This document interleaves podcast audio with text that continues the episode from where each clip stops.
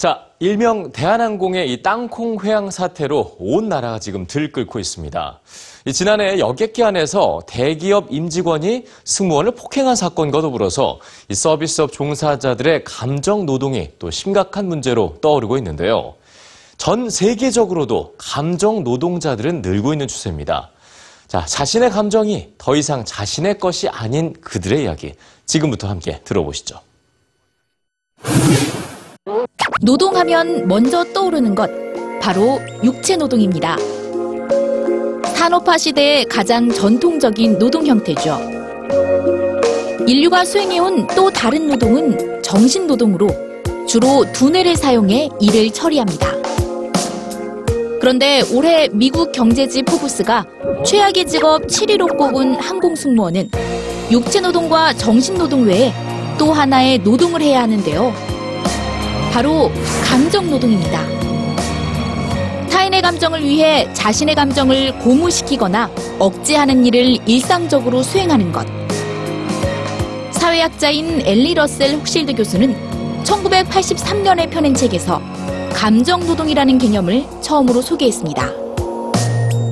서비스업을 중심으로 한 3차 산업이 확대되면서 슬퍼도 웃고 화가 나도 참는 등 개인의 감정을 숨기고 통제해야 하는 새로운 노동 형태가 등장한 겁니다. 그리고 이 감정 노동은 경쟁에서 이기려는 기업들에 의해 노동자에게 강요되고 있습니다. 세계적인 커피 업체인 스타벅스의 오래된 서비스 철학은 Just say yes. 고객에게 무조건 네라고 대답하는 건데요. 고객이 어떤 불만을 제기하거나 다소 지나친 요구를 하더라도 점원은 받아들여야 한다고 합니다.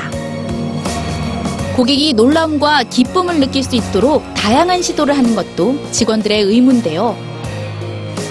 기다리는 손님에게 농담을 건네거나 생일을 맞은 손님을 위해 노래를 불러주고 심지어 커피를 대신 사주는 등 고객 서비스에 최선을 다하라고 교육합니다. 고객의 감정을 챙기느라 직원의 감정은 뒷전인 거죠. 영국의 샌드위치 체인 업체인 프레타 망제는 일주일에 한 번씩 각 매장으로 일명 미스터리 쇼퍼로 불리는 모니터 요원을 보냅니다. 고객인 척하며 매장을 방문하는 미스터리 쇼퍼는 직원들의 서비스를 몰래 점검하는데 만약 불친절하다는 평가를 받게 되면 불이익이 주어지기 때문에 직원들은 더 심한 감정 노동에 시달릴 수밖에 없습니다. 일본에서 유래된 스마일 마스크 증후군은 이처럼 두 얼굴을 가져야 하는 감정 노동자들이 많이 겪는 증상인데요. 항상 밝은 모습을 보여야 한다는 강박관념 때문에 무조건 웃는 증상으로 겉으로 보이는 감정과 실제 감정이 부조화를 이루면서 식욕감퇴, 우울증, 자살 충동 등의 증상이 나타난다고 합니다. 더 큰 문제는 대부분의 서비스 직종이 여성의 직업이라고 여겨지면서 감정노동은 남성보다 여성에게 더 강제되고 있다는 사실인데요. 콜센터 상담원, 홍보도우미, 매장 판매원 등은 감정노동에 따른 더 높은 임금을 받기는커녕 이런 저임금 노동자에게 감정관리는 오히려 필수 요건이 되고 있습니다. 감정조차도 만들어 팔아야 하는 세상.